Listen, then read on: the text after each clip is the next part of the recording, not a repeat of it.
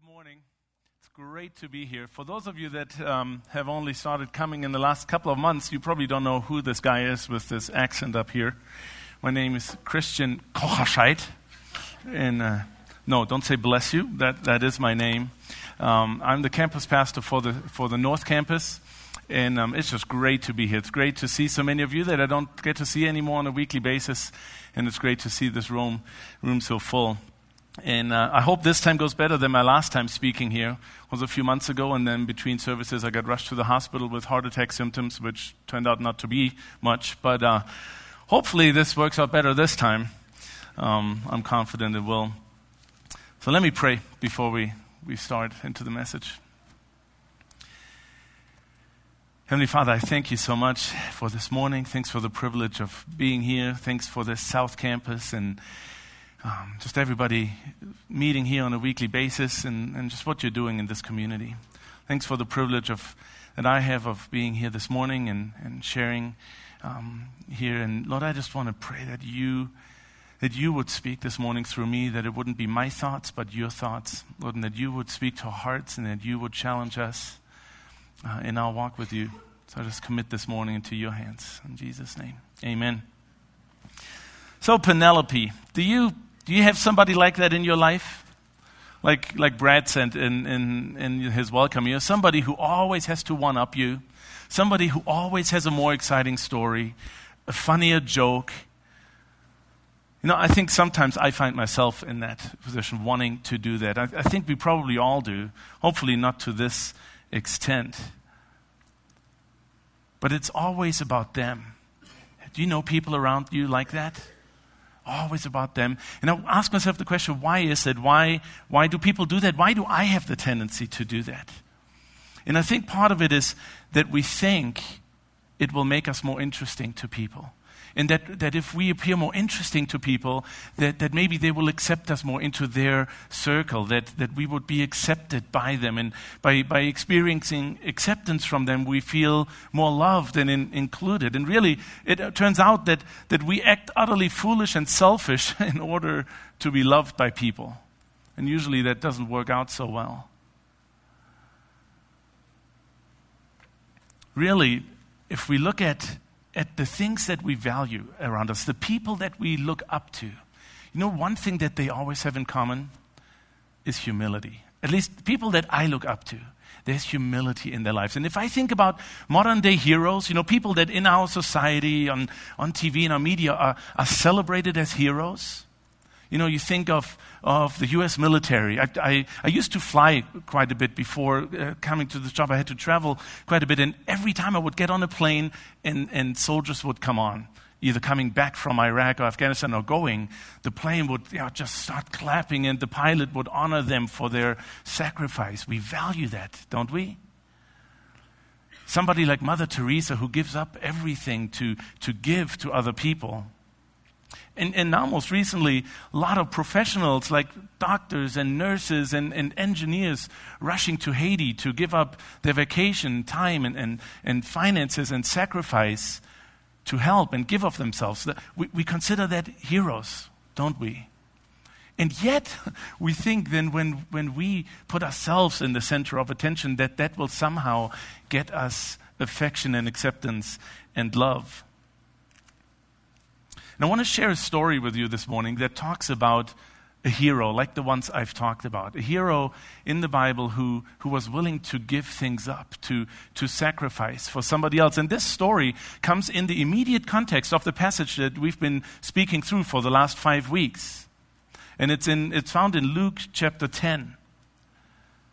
The verse that we've been preaching through is Love the Lord your God with all your heart, and with all your soul, and with all your strength, and with all your mind and love your neighbor as yourself.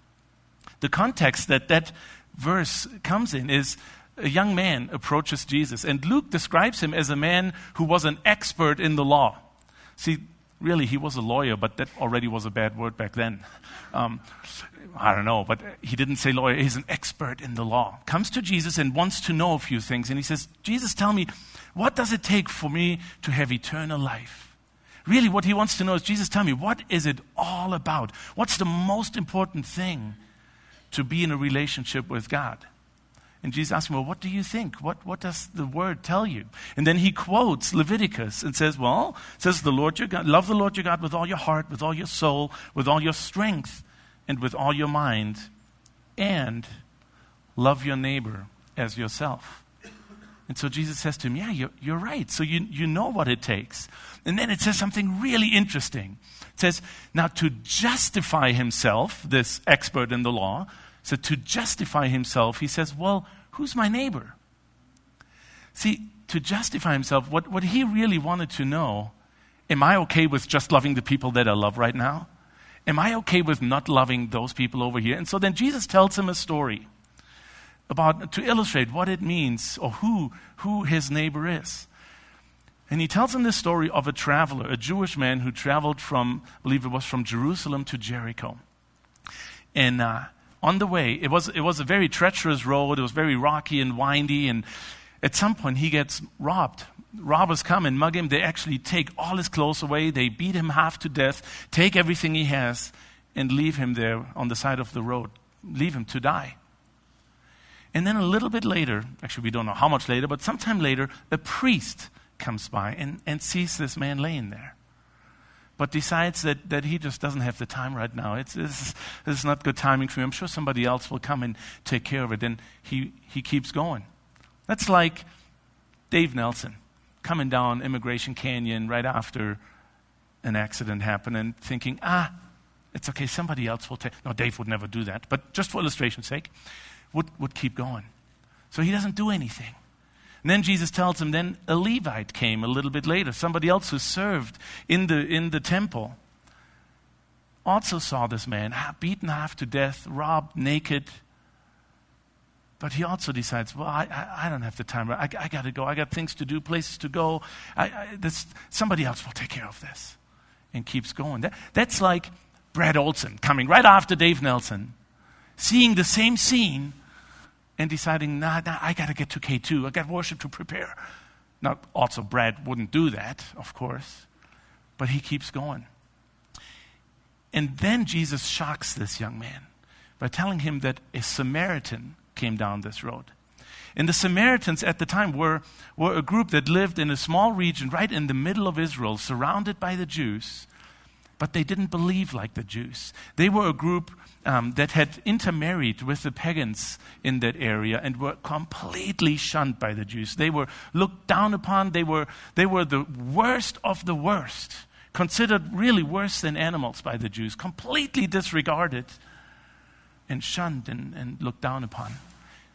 So a Samaritan travels that road and sees this Jewish man half beaten to death naked on the side of the road and he goes and takes care of him. It says he, he cleaned his wound, he took care of him, and then he, he brought him, he traveled with him, took him to an inn, and gave the innkeeper two coins, two silver coins, and said, Here, take care of him.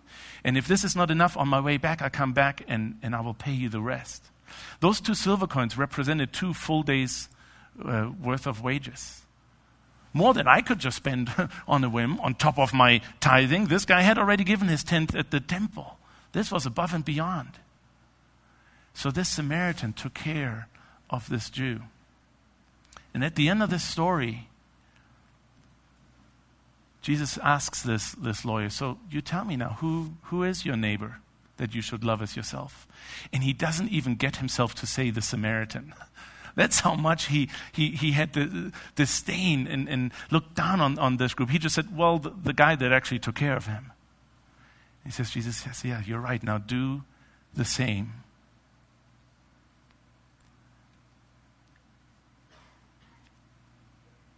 He asked, Who is this neighbor that I should love as myself?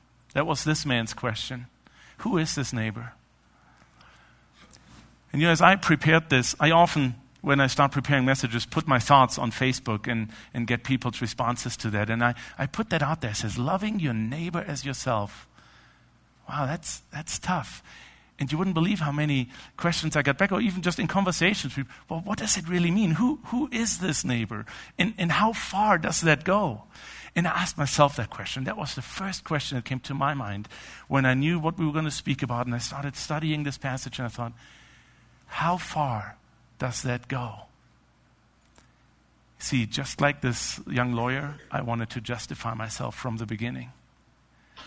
How far does it go? Where can I draw a line? Where can I end this? Where, who is not my neighbor? And, and where does this loving my neighbor as myself end?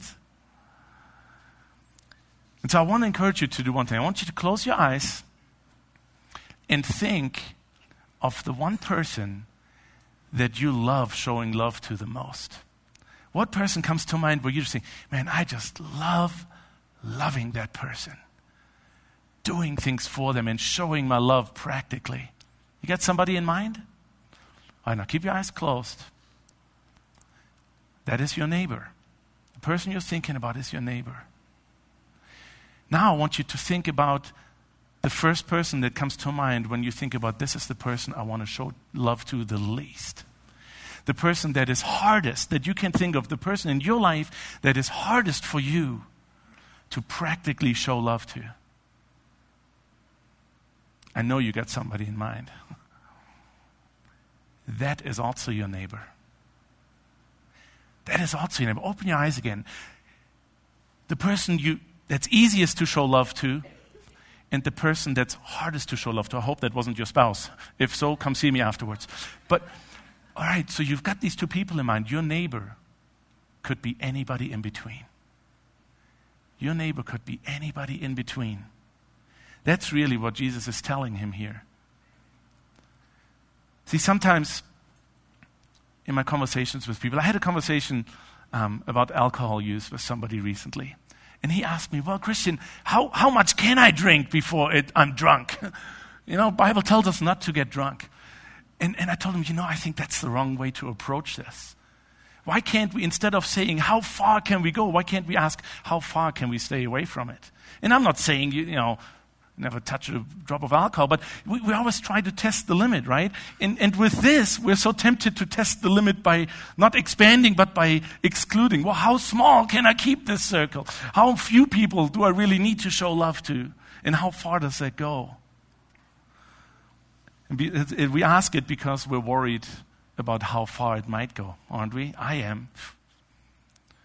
This morning, I, I, left my house at 6 in the morning to drive to the North Campus, prepare a few things, and go over my message. And, and I was driving, I, I took a turn off of 800 East onto 1700 South, and there was a car sitting on the side with the, the warning lights on, and an elderly lady next to it.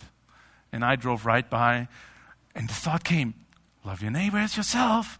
I was like, can't. Got to get to church. Got things to do. Seriously, this morning.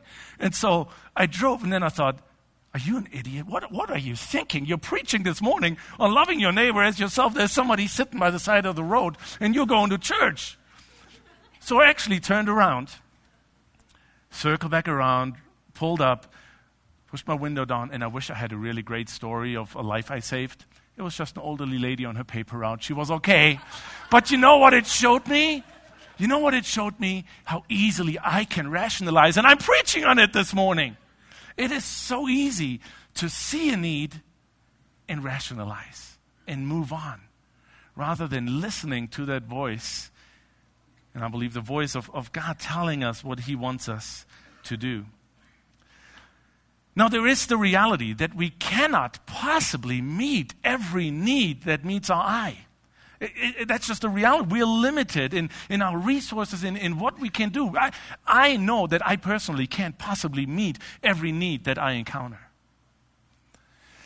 I think the principle here is that we're responsible for the opportunities that God clearly brings our way and lays on our hearts. You know, not everybody in Israel could respond to this man by the side of the road. But God brought people there, put this needy man in their path, and it was their responsibility to respond to God's leading. That is our responsibility. And, and I don't think God leads me to respond to every need I hear about. But you know what? I, more often than not, I know the difference. You know what's a good gauge for me personally to know I think I'm supposed to, to respond to this? Is when my first thought is, oh, I don't think I can do anything. For me, that for me, because I know myself and I know my own heart and I know how God communicates with me, I'm, I'm learning that. So when that's my first response, well, there's nothing I can't do anything about that right now. usually it takes me a few minutes to think, oh, no, wait a second. Maybe this is exactly what God wants me to respond to. And so I just want to encourage you to seek God's leading with the needs that come your way.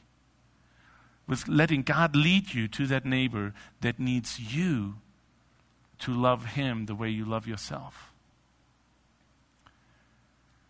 The next question that I think, think is, is even more important for us today, this morning, more important than knowing who our na- neighbor is, who that person is that, that we need to show love to, is what does it really look like? How do we show love to the people around us? And, and to address that, um, I want to take you to, to a passage. But before we do that, one thing that's obvious in this story that loving others always involves inconvenience and sacrifice. Loving others, meeting needs of others around us will involve inconvenience and sacrifice. This, this Samaritan traveling, he, he was on a schedule. He was going someplace. He, he, he wasn't just going for a walk. It, it, inconvenienced his schedule. He, he took, I don't know how long it took. It, it could have taken up to a day for him at the time to, to load this guy up and, and clean him up and take care of his wounds, take him to an inn. I mean, it totally inconvenienced him, and it, there was great sacrifice, even financial sacrifice involved. So that's one thing we've got to know. It's going to inconvenience us, and it's going to cost us. We titled this message today, A, a Selfless Love selfless love. And that was very intentional. You know, sometimes when, when I hear that word, selfless, it, to me it means completely denying myself everything. But that's not really what selfless love means. It just means literally less of self. See, he, he doesn't say love your neighbor and totally neglect yourself. He says love him as you love yourself. And trust me, that's hard enough, don't you think? To place the same priority on someone else's needs as you do on your own, that's a challenge. There's another great verse in, in the context of this that I want to share with you. It's in Philippians 2, verses 3 through 4. It says this Do nothing out of selfish ambition or vain conceit, but in humility consider others better than yourselves. Each of you should look not only to your own interest, but also to the interests of others. Again, selfless love, less of self, not nothing of self. It says, don't only look to your own interest. That implies it's okay to be concerned with your own interests and your own needs. That's okay. But don't end it there. Make the same concerns that you have for yourself also your concern in the life of others, in the life of others around you, in the lives of people that, that God brings in your life.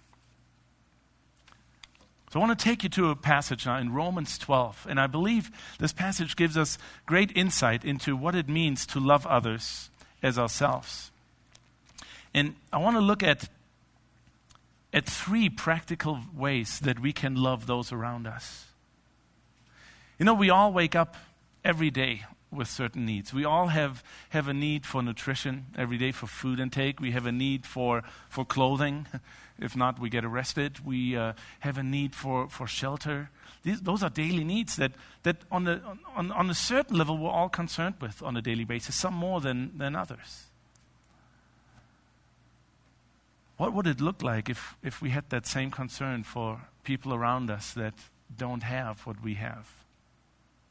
What would that look like? Let's have a look at Romans 12. I'm going to read verses 11 through 21. It says, Never be lacking in zeal, but keep your spiritual fervor, serving the Lord. Be joyful in hope, patient in affliction, faithful in prayer. Share with God's people who are in need. Practice hospitality. Bless those who persecute you. Bless and do not curse. Rejoice with those who rejoice. Mourn with those who mourn. Live in harmony with one another. Do not be proud, but be willing to associate with people of low position do not be conceited.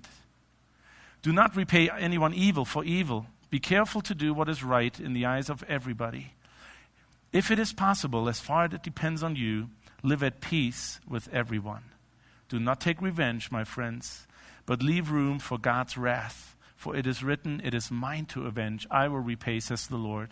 On the contrary, if your enemy is hungry, feed him. If he is thirsty, give him something to drink. In doing this, you will heap burning coals on his head. Do not be overcome by evil, but overcome evil with good. I think this, this passage outlines three practical ways to love those around us and three needs that each of us have and care about in our own lives, and, and three areas that we can show love to the people around us, the people that God brings into our lives. But before I go into this, I want to draw your attention to verses 11 and 12 that show us again that before, before we are able to love others, before we are able to put these things into practice that verses 13 through 21 talk about, first he addresses our own relationship with God. Keep your spiritual fervor, serve the Lord. Always comes first. But then it translates into what he talks about after that. So, the first fundamental need, I think, that is addressed here in a way that we can love others as we love ourselves, we find in verse 13. It says, Share with God's people who are in need and practice hospitality. He's talking about just very basic fundamental needs that we have and that people around us have. Like I mentioned earlier, food, uh, clothing, shelter, we're all somewhat concerned with those things on a daily basis, consciously or not consciously. And, and I can just speak for myself and maybe the other men, fathers, and husbands in here. That's something that concerns me to provide for, for the family that God has entrusted to me, my, my wife and my children. I want to provide these things for them. But loving others as we love ourselves means the things that concern me for myself should also concern me for those around me that God brings in my life. This is clearly, as clearly as it could, outlined in James chapter 2, verse 15. It says, Suppose a brother or sister is without clothes and daily food.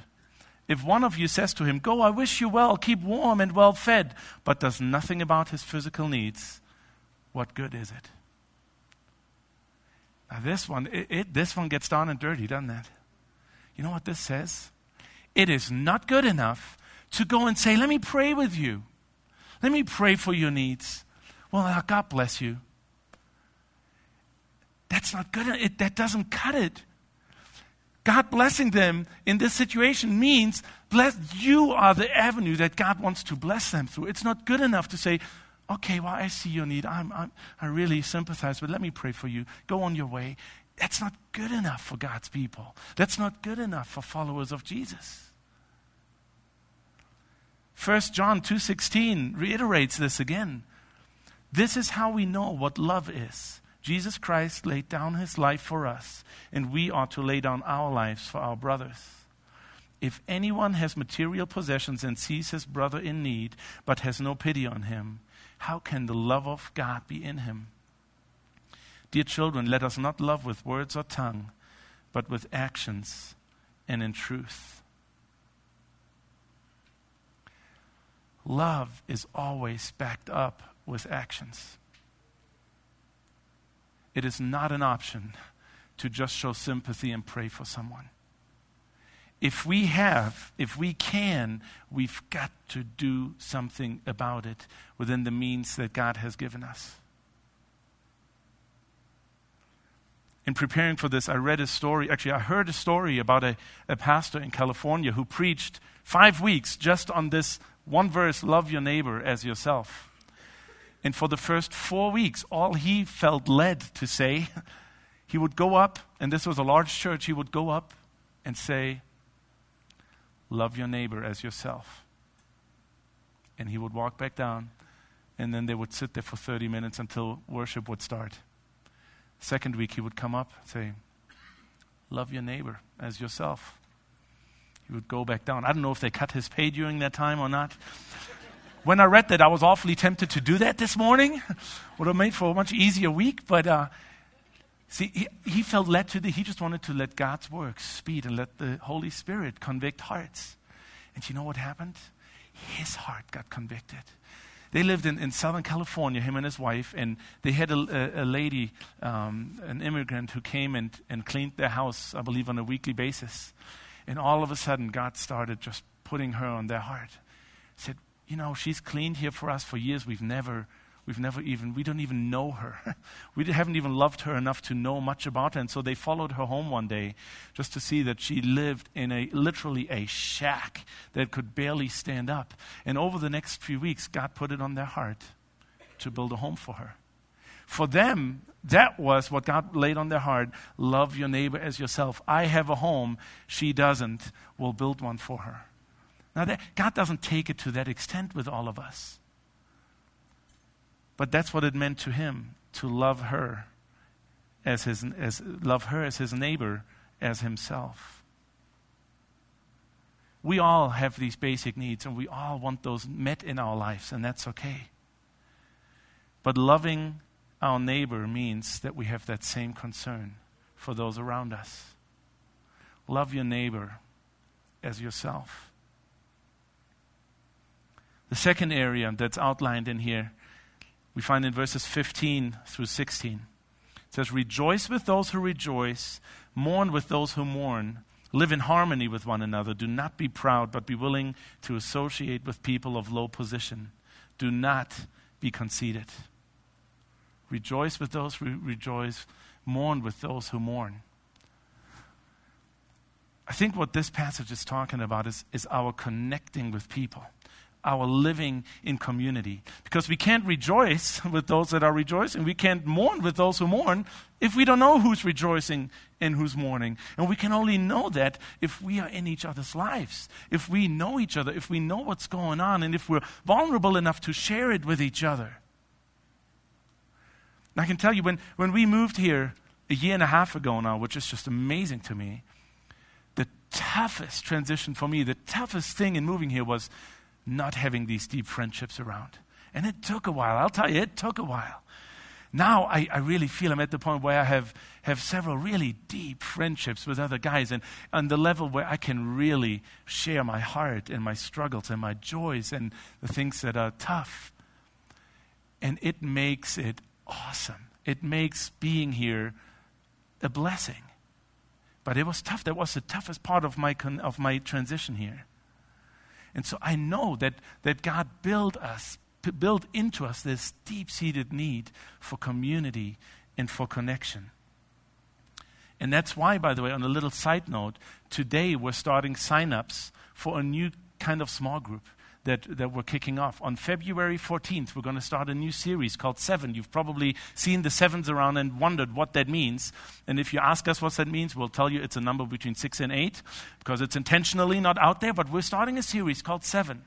And we have raised 40 new leaders to start new Life Together groups. We're calling them Continue the Conversation groups because these groups will, will go deeper um, from the message that was spoke, given on Sundays. And so the week after the message, you will meet with your group and, and just discuss the message and see what did it mean to you and, and what is God laying on your heart as a response to this message and just go deeper and, and further with, with that message. And so I want to encourage those of you who are not in community yet. You've come to K2 and you enjoy Sunday mornings and you might even enjoy our messages and the worship, but you don't have relationships here yet, people that you share your life with.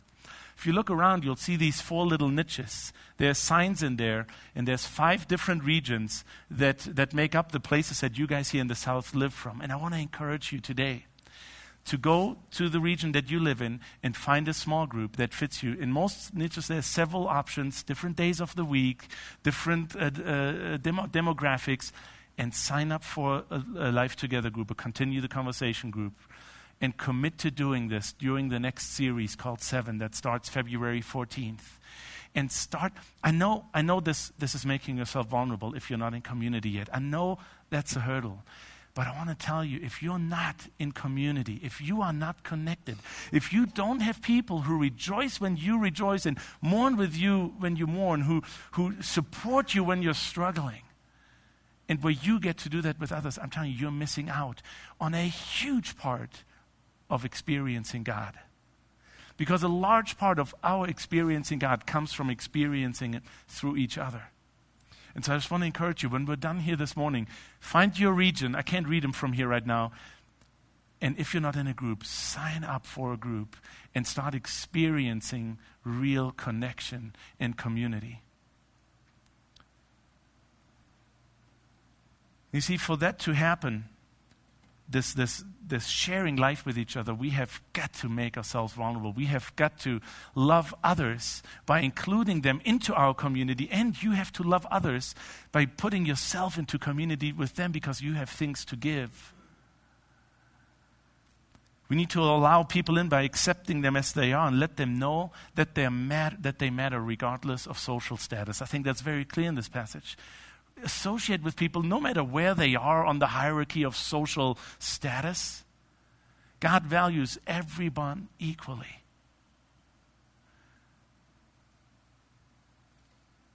Do not be conceited, he says here. You know what conceited means?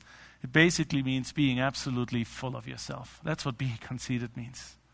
Being absolutely full of yourself. And you know, if you're absolutely full of yourself, there isn't any room for others into your life.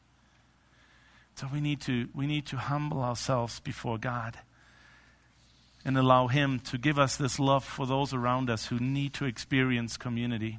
You know, we've always told our children, and our daughter Clara is great at this. God has just blessed her with a really compassionate heart. We've always told them, whether that's at school or in a church setting, Adventure Canyon or, or, Sunday school, whatever you want to call it, we've always told them, kids, watch out for new kids. Watch out for newcomers. They're coming. They don't know anybody. They're scared to death, just like you were on your first day at K2.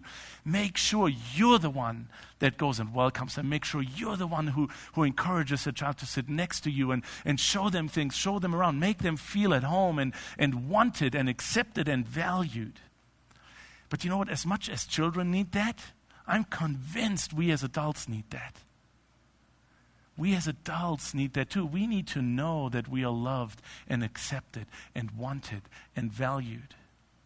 And you would be surprised how many visitors come to K2 on a Sunday morning and leave without ever having been greeted by somebody. That's not acceptable. I just want to encourage you. When you come here on Sunday morning, if you're, if you're a follower of Jesus, that you come here prayerfully, asking, God, who do you want me to show love to this morning? By welcoming them, by greeting them, by inviting them into my community, into my life together group, into my continue the conversation group. Lord, lead me to where you want me to sit because maybe the person that you're going to be sitting next to is the one that God wants you to show love to, the person that God wants you to love as yourself. Let's come with that attitude of, of loving on the people that God's going to put into our path here on Sunday morning and make them loved and welcomed and accepted and valued. And, and I want to tell you, those of you that are leading Life Together groups and CTC groups, I know there is the tendency and the, the, the temptation to want to draw the people in that you already love and are close to and, and want in your group. I have that tendency. And I know, I know we all do. But let's just be open and let's allow God to bring the people to us that He wants, wants to have in our group. The people that He knows need that community with us. We all need deep connection. We all need community. We all need the feeling of being accepted and valued and loved.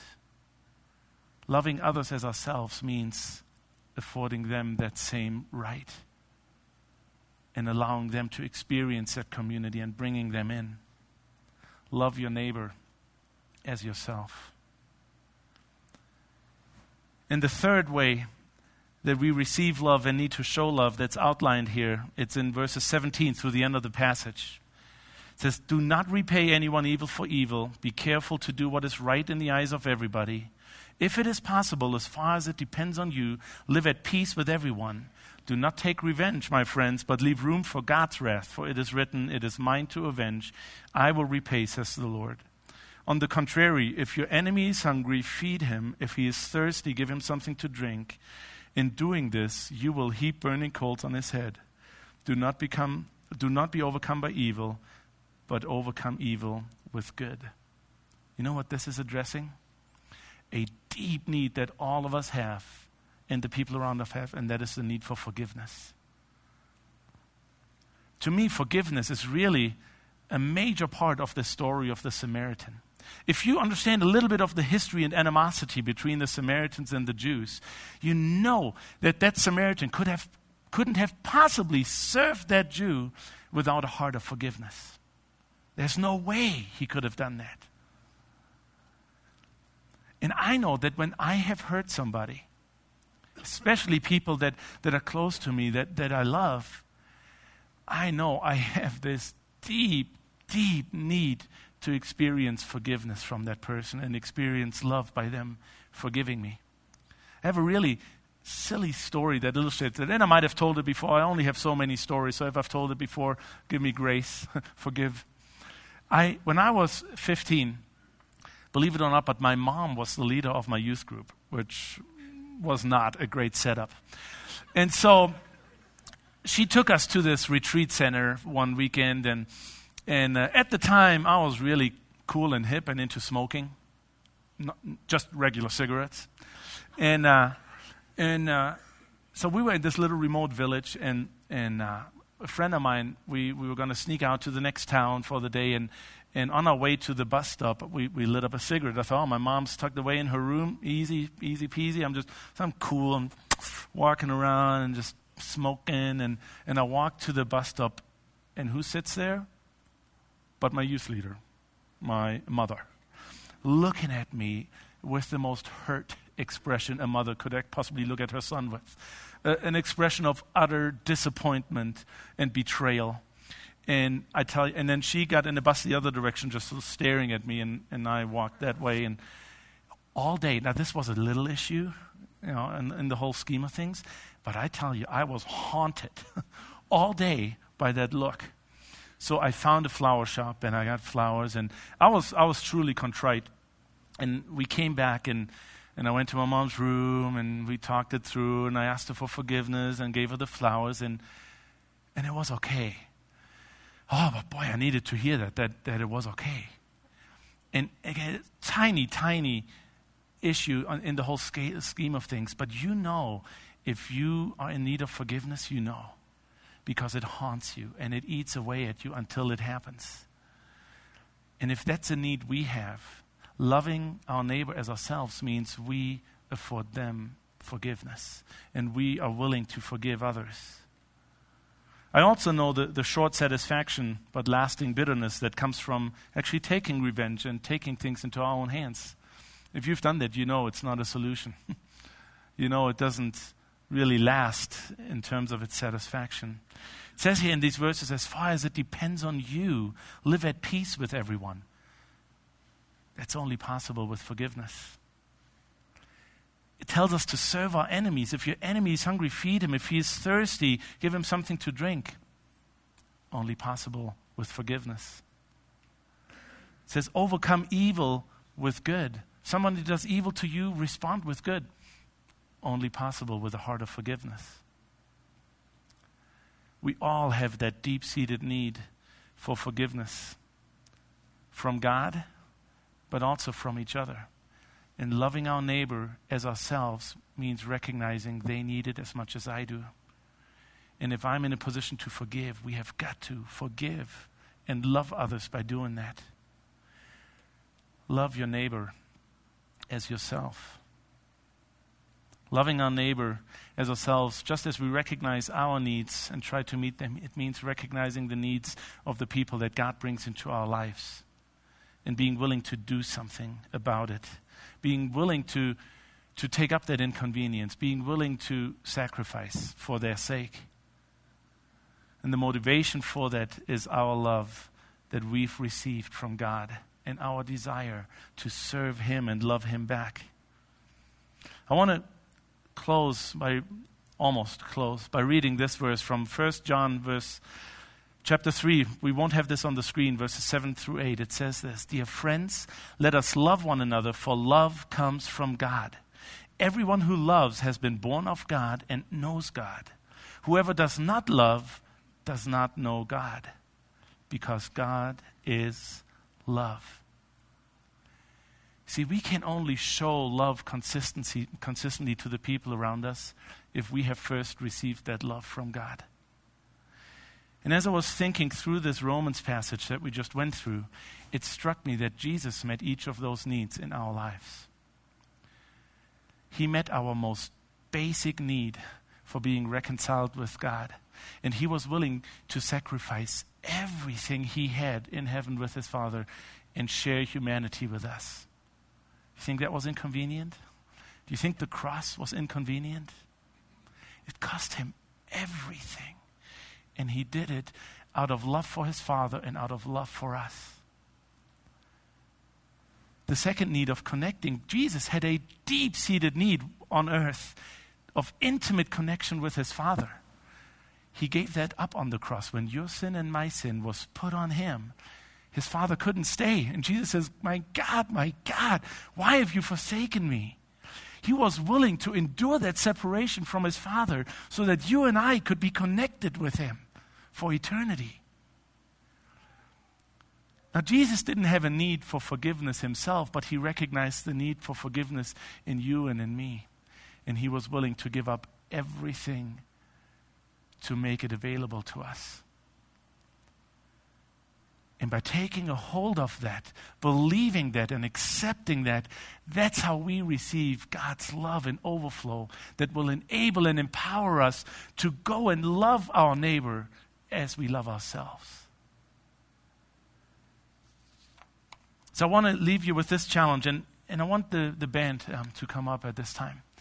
I want to encourage you to consider this, and, and I will commit to doing this. I want you to think of three people in your life that represent three different kinds of relationships. Early on, I asked you to think of a person that's so easy for you to love. I want you to identify that person that's, that's easy for you to love, that's around you, that, that, that you, you love showing love to. Then identify a second person Somebody that's kind of in between, somebody, you know, you, you don't really not like, but you're not particularly close with. That it could be a coworker, it could actually be your neighbor, it could be a relative, just somebody in your life. And then identify again that person that's really hard to love. That's really hard to love. And pray about who these three are. Would you pray about who are these three? Let God lay them on your heart if you don't know them yet or don't know who, who they are. And then pray about God, how do you want me to practically, tangibly show love to those three people this week? No, first I was just thinking of one person for the week, but I don't think that'd be a challenge enough.